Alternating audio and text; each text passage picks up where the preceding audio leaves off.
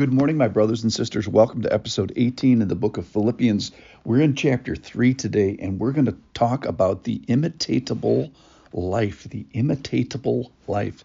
So, Paul's on this uh, section of mature thinking. And remember that Philippians is a book about setting our mind in a specific way, specifically mature thinking, and that is going to result in an imitatable life. And what we're going to do today is con- compare and contrast two ways of thinking, which results in two ways of walking or living our life. Two groups of people. One ends up with an imitatable life, and then one that ends up with a specifically not imitatable life. And we're going to major on the imitatable life. This is from, from Philippians chapter 3, and I'm going to start in verse 17. Brothers, Join in imitating me. It's an amazing thing that he says. Join in imitating me. And not just me, uh, and keep your eyes on those who walk according to the example you have in us. Say it again. Brothers, join in imitating me and keep your eyes on those who walk according to the example you have in us. For many of whom I have often told you and now tell you, even with tears, he's going to talk about the bad guys here now, walk as enemies of the cross of Christ. Their end is destruction, their God is their belly, and they glory in their shame with minds set on earthly things. And he's going to go back to the good group here. But our citizenship is in heaven. And from it we await a Savior, the Lord Jesus Christ, who will transform our lowly body to be like his glorious body by the power that enables him even to subject all things to himself. So think of these two big groups. There's one that's imitatable, there's one that's not imitatable. The imitatable group, he he says, are those who are mature. And how do you get to be mature? Well, you start by mature thinking, and that's going to end up eventually with the with the imitatable life. So Paul is asking his his his uh, audience to to be mature and to get there by thinking in a certain way, setting our minds. So he says, imitate me, do what I do. And not just me, keep your eyes on those who walk uh, according to this, this, uh, this good example. And these people are citizens of another kingdom, they're awaiting a Savior. They're going to get a, a lowly body, which is going to be transformed to a glorious body by the power that enables him to subject all things to himself. He goes off on a little diatribe about heaven there. Sometimes you can't help that if you're if you're a Christian. And then he contrasts this other group of people who are walking as enemies of the cross of Christ. And they're many, so it's not a not a rare group, it's it's big.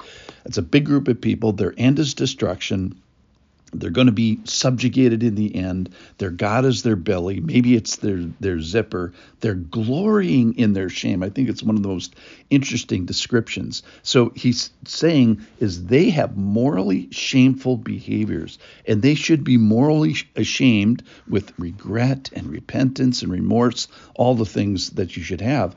But yet they end up with a prideful attitude, and they glory in what should be shameful. It's it's very unique. Romans uh, 132 has a similar uh, a group of people where these people are doing the wrong thing, and not only are they doing the wrong thing, but they give approval to others who are also uh, doing the doing the wrong thing.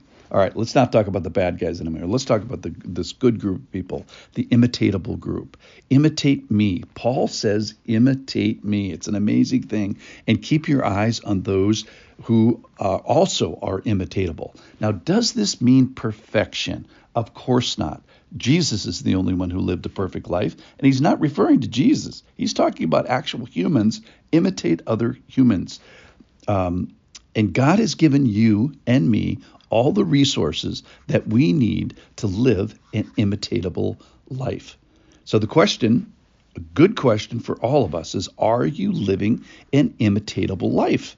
And you may say, uh, Yeah, I'm living an imitatable. As long as you don't look at maybe the way I drive, it's a silly example, or as long as you don't look at the way I pray, or hey, as long as you don't, yeah, I'm, I'm, you can live my life as long as you don't look at the way I give or maybe what kind of things I watch or um, I'm imitatable as long as you don't look at my work life or my zipper life. So Paul is saying, hey, let, let's start with our thinking and then move on to the other hard areas, maybe the area of forgiveness, whatever your area of exception is. So I think it's a worthwhile exercise to think of the exceptions to the imitatable life in your life. Because your life, remember, it's doable and it is seeable. Um, and it's encouraging that, that, there's more examples than just Paul. We learned about Tychicus as we finished up Ephesians uh, a couple weeks ago. So here's the question is who do you know that is perfect? The answer is nobody. Well, who do you know that lives an imitatable life? And the, the real question is do you uh, exhibit an imitatable life? Paul is saying you should. You should be thinking maturely. You should be acting correctly. You should be heading towards an imitatable life. You should be able to say with Paul, is saying, join in imitating me and keeping your eyes on those who walk according to the example you have in us. In other words, imitate Paul and imitate uh, others who are associated with him. I think today, as we think about these two groups, groups, obviously don't be an enemy of Christ. Obviously don't glory in what you should be ashamed of. But let's move towards Christian maturity. Let's move towards mature uh, thinking and let's move towards imitatable life. Let's get going towards imitatability. Thanks for listening.